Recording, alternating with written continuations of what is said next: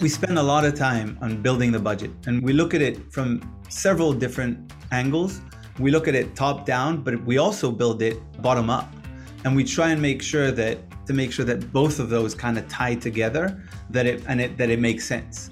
In the world of business finance, things change fast.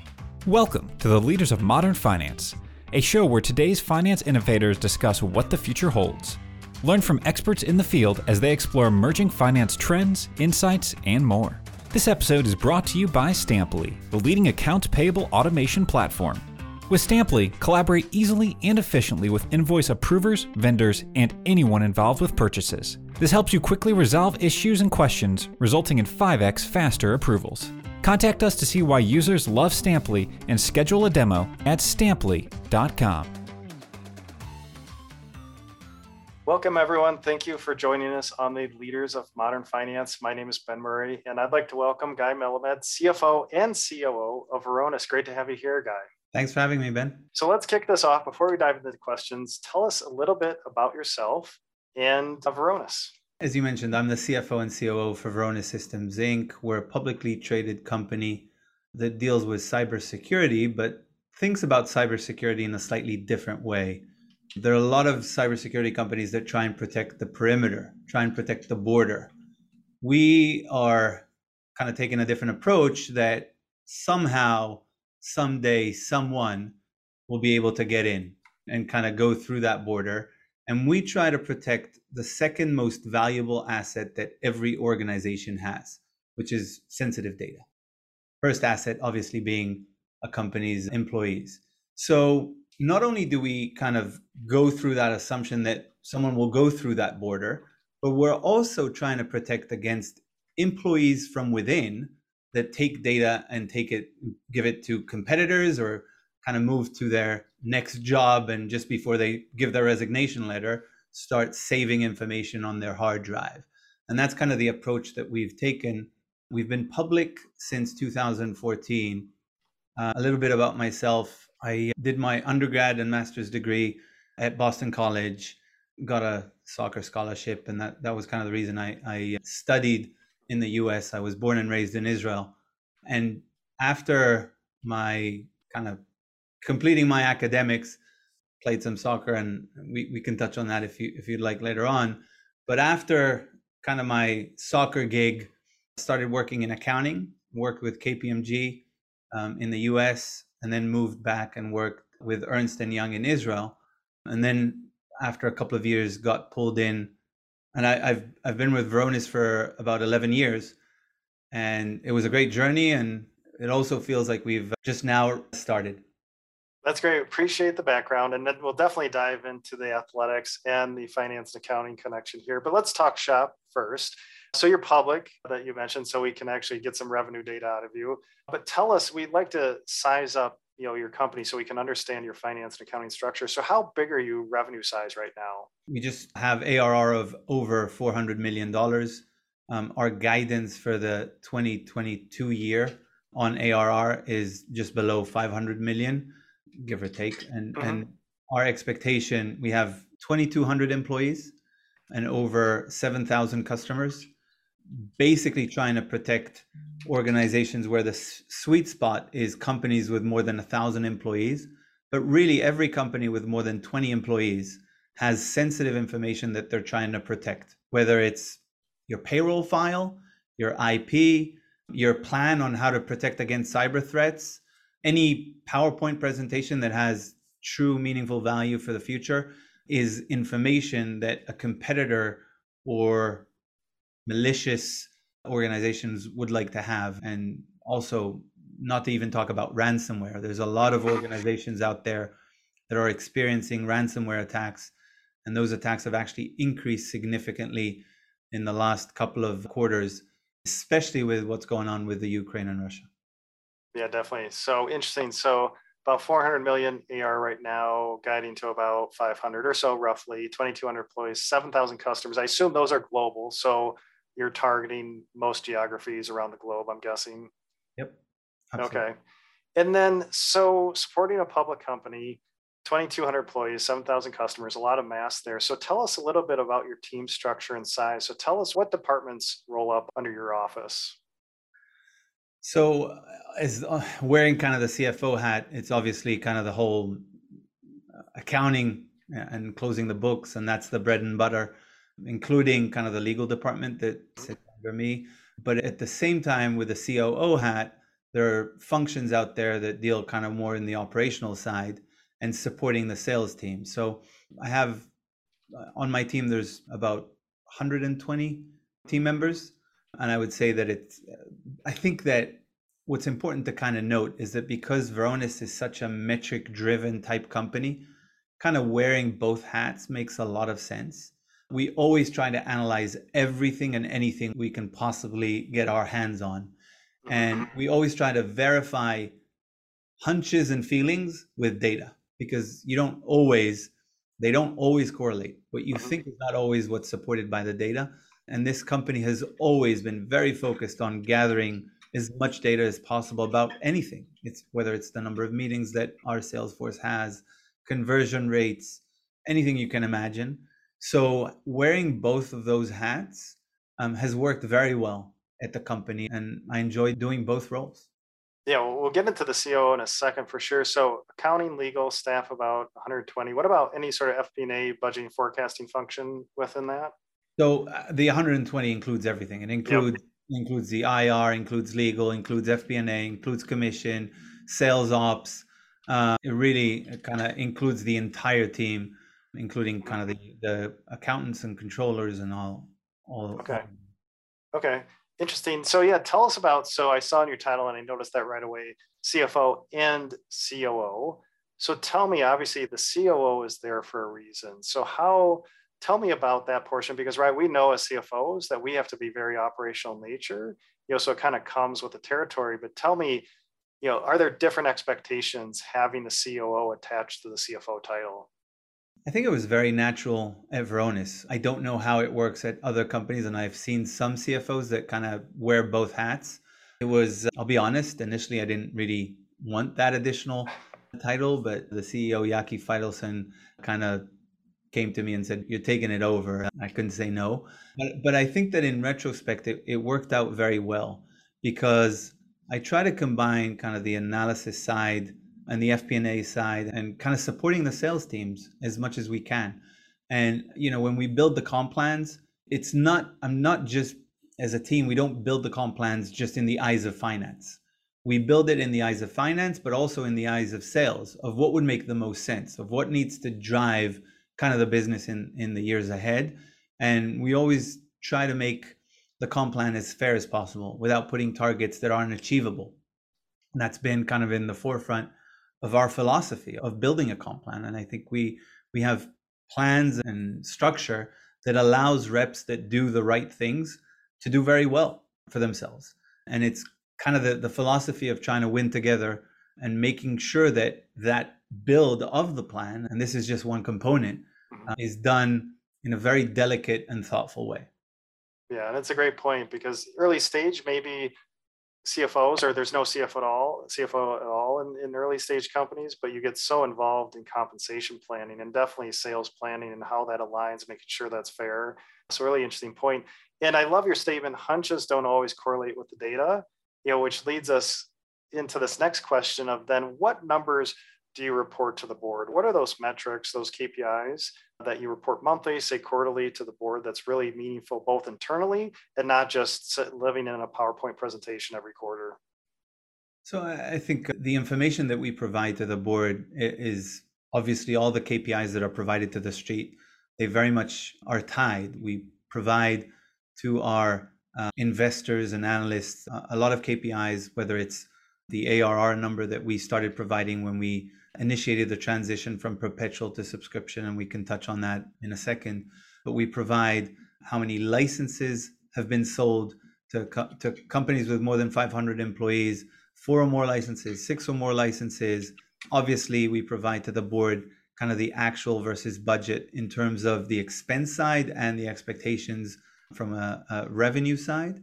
And I think that you know the, there's a couple of ways to think about building a budget there are companies that kind of build a budget but never look at it again until the next year when they need to build the next budget they there are companies that build a budget as a framework but kind of have a lot of flexibility to go over. And I can tell you that the way we kind of build the budget is is we spend a lot of time on on building the budget and we look at it from several different angles. We look at it top down, but we also build it bottom up. And we try and make sure that to make sure that both of those kind of tie together that it and it that it makes sense. And I can tell you that a lot of our decisions are based on our budgetary assumptions when we start the year. And we obviously take different scenarios and give ourselves the flexibility to make the necessary investments. But when you think about us as a company, you know, we've been very, very focused on top line growth, but also bringing some of it to the bottom line. So, you know, when you talk to investors today, a lot of them are talking about operating margin for the first time with companies. And that's definitely not something that is new to us. We've always been focused on growing in a very responsible way because I don't want to say easy, but companies that invest a lot of money but don't have the leverage, it's one way to grow, but it has its challenges. And if you want to make sure that you're growing in a sustainable way, you have to make sure that you grow in a very responsible way that doesn't break kind of the whole structure. Okay, that makes sense. And I want to talk about your budgeting process briefly, but one more thing about the numbers to the board. Any traditional SaaS metrics that you're reporting, you know, especially you know so much sales compensation planning, you know, do you look at CAC, paybacks, anything in the sales and marketing efficiency area? So one of the things that is kind of, you know, when a company it takes it a long time to transition from perpetual to subscription, it gives itself time to build into those metrics. And because we moved so quickly, some of those metrics that relate to SaaS companies don't really fit because we still have maintenance of perpetual that it, we're still renewing with our customers. We haven't forced customers to converge from perpetual to subscription. We're just selling them additional licenses as subscription. So some of those SaaS metrics are in a way too early to provide, but we obviously talk about the renewal rates and we give all the color that's needed in terms of the metrics that relate to subscription companies. Okay, that makes sense. And then budgeting. I know you and I have been through a lot of budget seasons, but there are a lot of finance leaders who are, you know, maybe taking on their first budget season and owning the budget for the first time. Tell us a little bit about that process. Does it start maybe initially in the summer with maybe strategic planning, like looking out three years, which then helps you set the targets for next year? And then how long is your budget season and when does that occur? So it definitely starts in in the summer, and we start building kind of the framework after looking at what was in the framework in previous years. Mm-hmm. So it always is in context. One of my recommendations for someone that's doing the budget for the first time is make sure you don't get in the weeds too much without taking a step back and looking at kind of the overall number. Because sometimes you have kind of desires that won't coincide with additional budgetary items that that you kind of if you do from the bottom up. So that's why i was talking before about making sure that both of them converge. You need to have kind of the framework and the guidelines that fit your desires as an organization but at the same time you have to make sure that you account for the unexpected as well there's always curveballs that come from different directions and trying to anticipate as many as possible is always a good thing okay so summer planning thinking high level, big picture, and then the hands-on detailed budgeting process.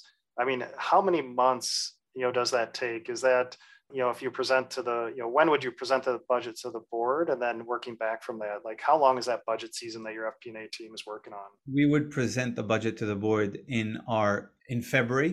Mm-hmm. Um, as we report our Q4, just before we report Q4, we have a, a board meeting, but obviously we have conversations with them and kind of on the framework and when you think about kind of the budget itself, if you take February as kind of the point where it's approved, you can take back three to six months mm-hmm. of work on on the budget with all of its components and talking to the different departments and getting the information and thinking about what are the strategic initiatives that are expected in the year ahead and what are the investments that are expected to be part of the, the years to come and at the same time when you look at our kind of expenses, a lot of them have to do with headcount and actual employees.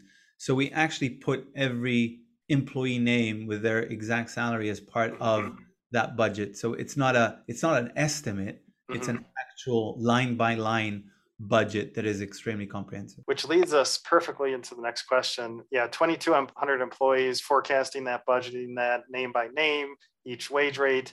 So tell us a little bit about your tech stack to manage an org of this size, you know, 7,000 plus customers, global organization. So what's the tech stack in, in your area? So before I, I give you some of the names that, that we're using, I think what I've learned with many conversations, both with the IT and also talking to other CFOs, whether it's in the cybersecurity space or even in different industries, is that I'd say the biggest challenge is making sure that everyone is talking about the same in the same objective manner about a definition even because you can get into the room with the IT folks you talk about A they talk about B you think that you found a way to make it A B and you get out and everyone every side has a different understanding of what was discussed and it it really is I can't emphasize enough how many times we had to go back and rediscuss what everyone understood was pretty obvious, just because every side looks at it slightly different, whether it's the finance side or the technological side. So eh, defining the objective and defining the terms and making sure that there is one truth i'd say is the number one item before you even go into the the technology and i'd say that the second thing that I've learned is that before you run to, to automate a process, you have to make sure that it's done manually for a good period of time to make sure that everyone feels good with that process. Because I've seen a couple of times where we ran into an automated process, and by the time that was ready, we already moved to a different process because it made more sense. So I wouldn't I wouldn't put too much time, energy, and money in building a process that you don't feel comfortable is here to stay. Um, because the worst thing that can happen and frustrate your team and the, obviously the IT team is that they work hard and they develop something, and by the time you get there, you already moved. Mm-hmm. Uh, so I I've always said that the most important department when we moved from perpetual to subscription was the IT and the supporting application team because you can move where, as quickly as you'd like if you don't have the team to support you in trying to help with the automation. And this was something we had to do in an automated way in, in whether it was the quotes for the sales team or other items that we had to make sure are not done manually. If you didn't have their support there's no way we could have moved that quickly so before i kind of talk about some of the applications we use i think those are two important points that i've learned are extremely important before you kind of talk about the applications. Oh, that's great. And I love that. Uh, great point. Before you automate the process, run manually first. Yeah, you've got to know where it's coming from, how it works before you try to lay some technology on top of that. So, yeah, what are some of those key components then in your tech stack? So obviously there's the Salesforce side on on for the sales team and and we do a lot of a lot is tied to the Salesforce whether it's kind of the the, the quoting and the whole tracking of the opportunities and all that fun stuff. On the finance side, we work with Microsoft BI, and a lot of that is done through dashboards that we can track.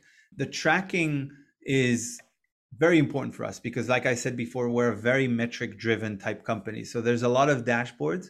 But here's something that I don't know how common this is, but I think it's an important point. I can't emphasize enough how you can make your life easy with automating Excel. Mm-hmm. And I'm no expert in Python and all that fun jargon that but we have members that are very good at automating some of those reports and it saves a ton of time whether it's kind of building PowerPoint presentations that can happen in an automated way if you have the right database or sending emails we have weekly emails that are sent automatically as a report. And if you can automate 50 emails, then you save, save a lot of time for your team. So thinking about how you can automate it, not necessarily through a sophisticated application, is something that is worth investing in. Okay, that makes sense. What about, say, just your general ledger accounting? What do you, uh, you work with, books with? NetSuite. Okay. And then, say, when you're budgeting 2,200 names line by line, do you have any sort of CPM or forecasting budgeting software? So, we've actually built a forecasting model in Excel. Okay. I found that to be the most flexible in kind of the different scenarios that we, it's very dynamic in the way we plan for different scenarios. And I think uh, looking at some of the models that were offered to us, it was much more restrictive. So we wanted to leave that flexibility. And we have many, many versions of in, in Excel before we land on that one final version. Yeah, makes sense. So let's now talk a little bit about your career. Usually we see, hey, we studied finance accounting, got our first job, moved up the ladder, became CFO potentially but you started with an athletic route. So you went to Boston College, and I assumed you studied accounting. I did. Yeah, oh, I did my undergraduate degree in accounting, and I did my MSA, his master's degree in accounting. Master. Yeah. Yep. And then, so you didn't go right into accounting. So it sounds. Tell us a little bit about that. It sounds like you started a career in soccer first before jumping back into accounting.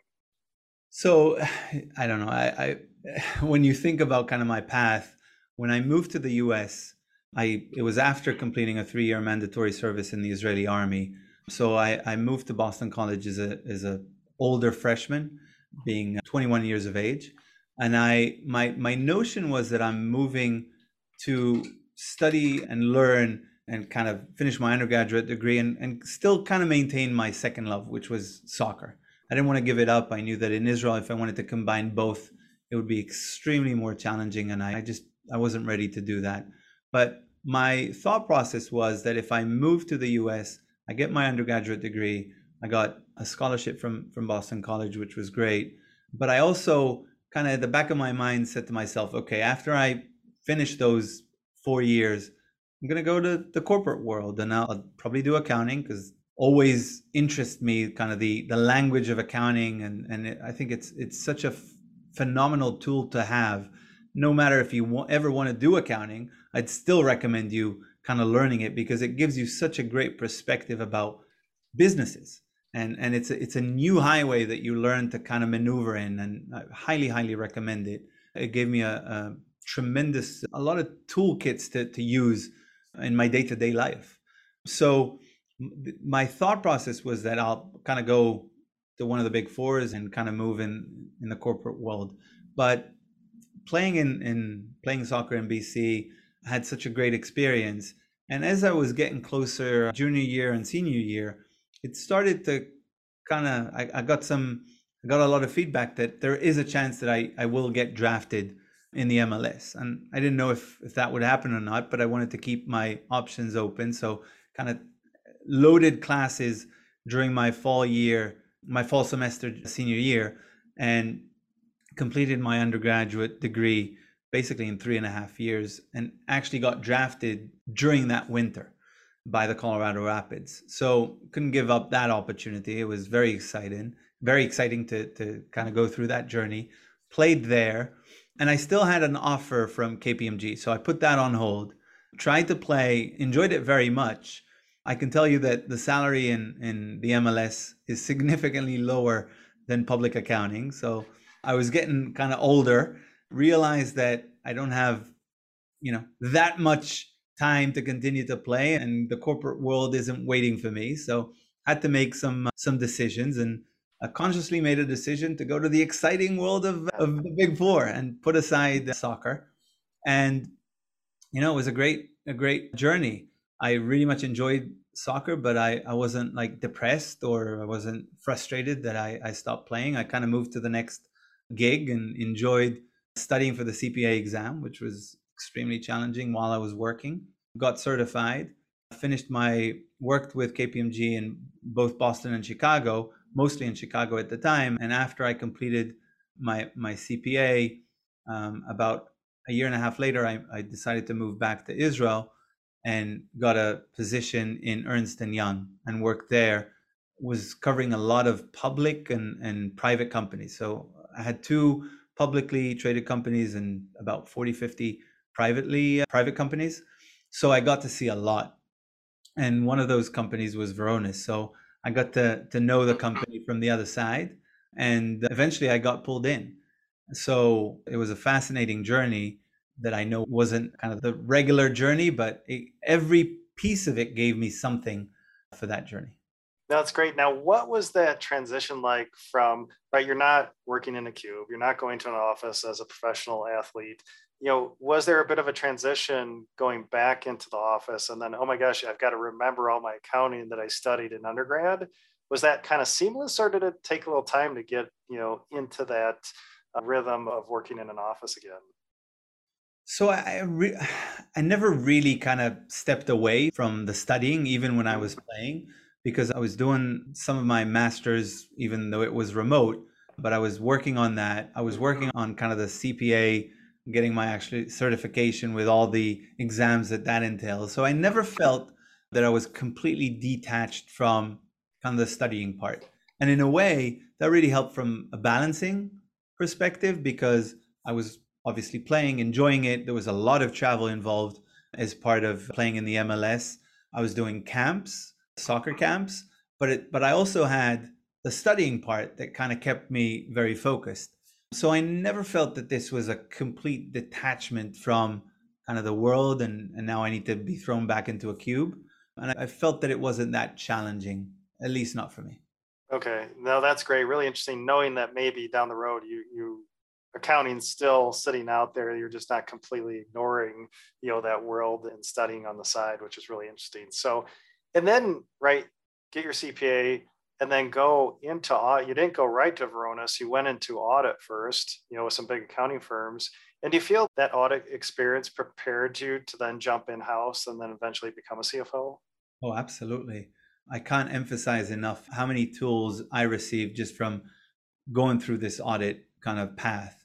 And i can tell you that one of my kind of biggest junctures was when i completed my my time with KPMG in the US, moving back to Israel, I had some offers to become controller, an assistant controller in in in companies in Israel, but and some of them were at higher salaries that were offered than than kind of the public accounting route.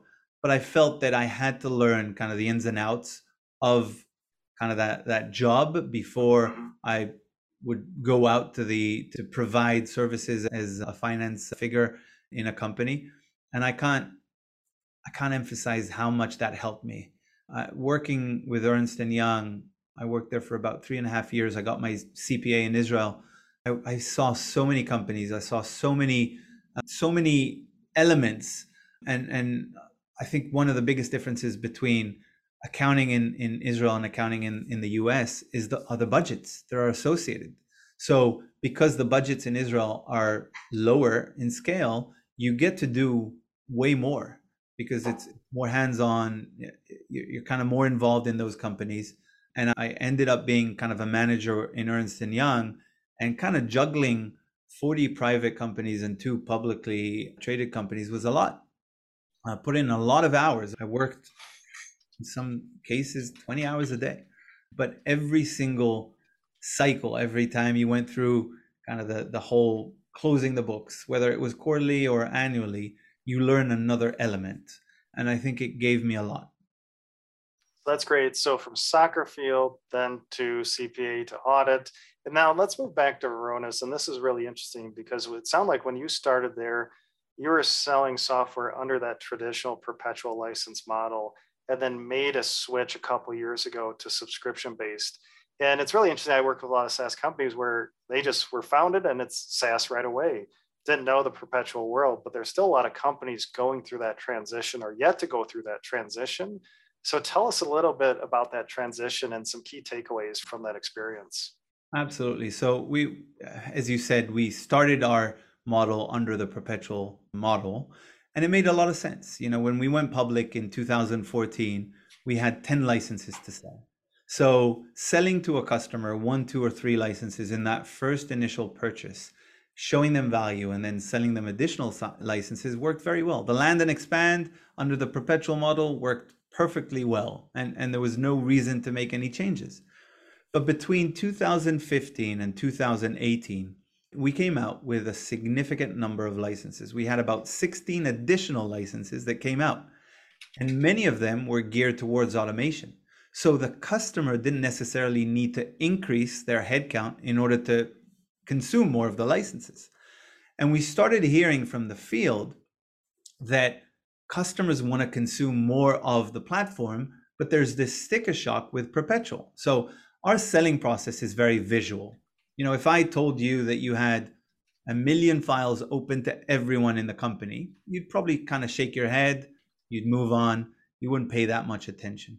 But if I showed you files that you know, payroll file, equity file, PowerPoint present, your financial statements before they're even published, and would show you that everyone in the organization has access to those files, that's where your jaw drops. And that's where the conversation becomes very, very interesting. So, as, um, an interesting fact do you know how many files a new employee has access on it on their first day? I'll let me just guess. I'll guess a thousand files. much, much higher. Yeah.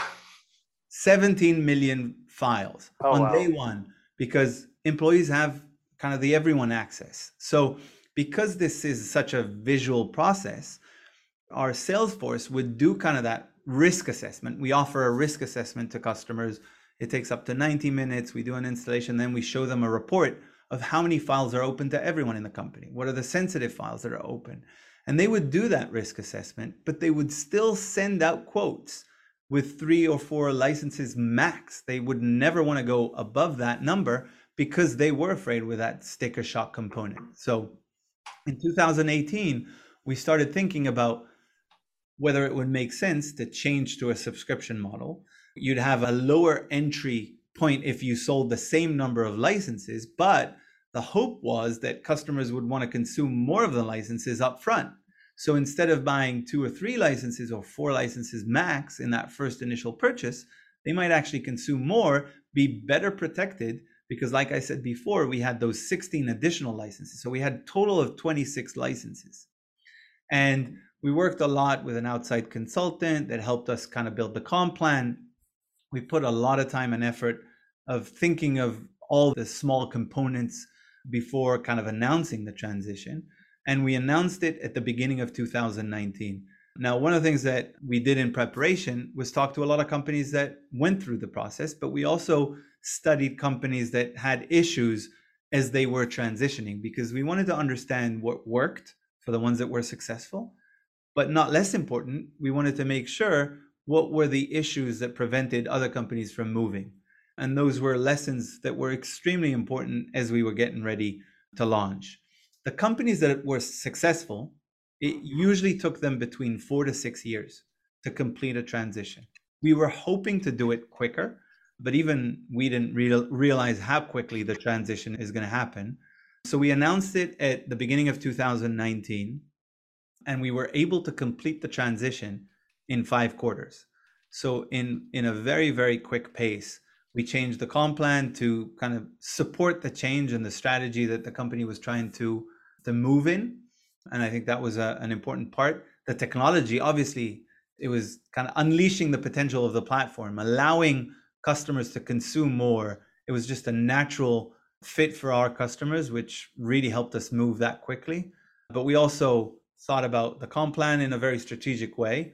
And i can tell you that one of the other pillars that i think were critical in making sure that we were able to move that quickly was the fact that everyone from management was completely on board. Obviously, the initial, the first quarters were very, very challenging, and it's a big change for reps. So we had to make sure that everyone was on board. And people that didn't like the transition from the sales side, it was okay. We we parted ways and moved on. I think it's better to do that early in the process than kind of wait seven, eight, nine quarters and then realize that it's not working and, and then part ways. So I'd say those were kind of the the highlights of the transition and why it worked so well.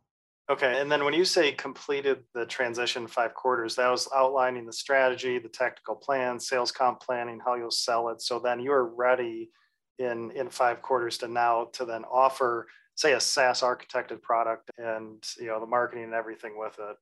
No, so so so we went from about 5% subscription mix before we announced the transition at the mm-hmm. end of 2018 and this was after kind of two pilots that we ran with teams over the second part of 2018. So if you look at the, the full 2018 year, we had about 6% subscription mix. Mm-hmm.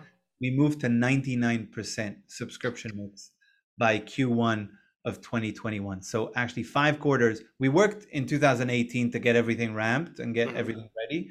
But in five quarters, we went from 6% to 99%. Oh, I see. So you started reaching out to customers and started transitioning them from perpetual over to a subscription pricing plan. So we one of the things that we put a lot of time in is trying to figure out whether we would go to existing customers and force a conversion. Mm. And we didn't want to do that because okay. we, they were paying maintenance. That's still part of the OPEX kind of line item. So it, and because we knew that there was so many additional licenses for us to sell, it made a lot of sense to offer them upsell with a subscription model. So we had many customers that have hybrid. It, it's mm-hmm. one OPEX line item, but they have licenses under perpetual that they're paying maintenance for, and they just have additional licenses that they're paying with subscription. So we didn't force any customer uh, to, to, to make that conversion. And we were able, through the upsells and selling to new customers, go that quickly. Now, one of the most interesting facts is that our expectation that new customers would actually buy more licenses in that first initial purchase exceeded our expectation. We, we have new customers now buying more than double the number of licenses that they bought under perpetual. So it used to be between two to three licenses. We're seeing new customers consuming so much more of the platform. And since then, we've come out with additional licenses and we came out with a bundling offering to try and simplify the whole selling process. But the whole notion of consuming more has really helped us in actually selling them even more later on.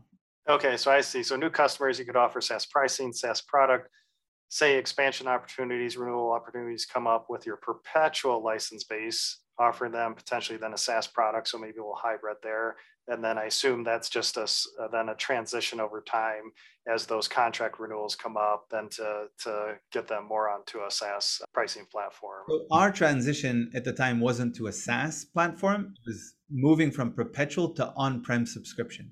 Okay. So selling basically kind of the same functionality, but in a leasing model as opposed to owning it for the okay. company. Okay. Well, that's a great experience. I mean, because a lot of companies go through that or contemplating that. So, uh, so maybe as we wrap up here with this final question, and maybe you can be wrapped up with this perpetual transition. But if you had one piece of advice to give to modern finance leaders, what would it be? That's a tough one. I, I think there. I'll mention two things. Sure. One is don't be afraid to dig into the data. I think that the more you kind of pull your sleeves and, and get into the details, the better the decisions that you can make and the more confident you are with the decisions that you can make. So that would be kind of number one. And number two is try and talk to other peers.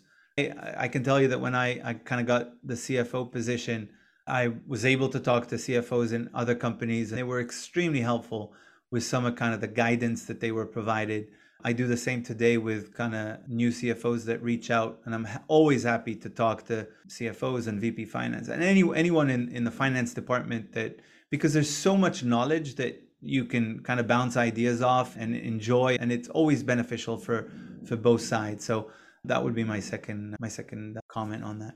That's great. So don't be afraid to dig into the data, talk to your peers. And then also, I love this, especially when you're at a $400 million company plus, hunches don't always correlate with the data. So I love that. So, Guy, thanks for being on the show today. And just want to end with if someone does want to reach out to you, how can they find you online or connect with you online? So they can send me an email, guy at varonis.com, or can look me up in LinkedIn and send me a note there. Okay, well, appreciate it. Thanks for that. If anyone does want to reach out, network, or seeking some CFO advice. And again, Guy, thanks for being on the show today. Thanks for having me. Thank you for listening to the Leaders of Modern Finance podcast. If you enjoyed this episode, please leave a five star review. You can see the show notes and all the resources mentioned in today's episode at stampli.com slash leaders of modern finance. Thank you for listening and be sure to subscribe for updates on future episodes. This episode is brought to you by Stampli, the most powerful way to process and pay invoices. Stampli is the only accounts payable automation software that centers communication on top of the invoice so that accounts payable collaborates better with approvers, vendors, and anyone involved in purchases to quickly resolve issues and questions, resulting in 5x faster approvals. Contact us to see why users love Stampli and schedule a demo at stampli.com.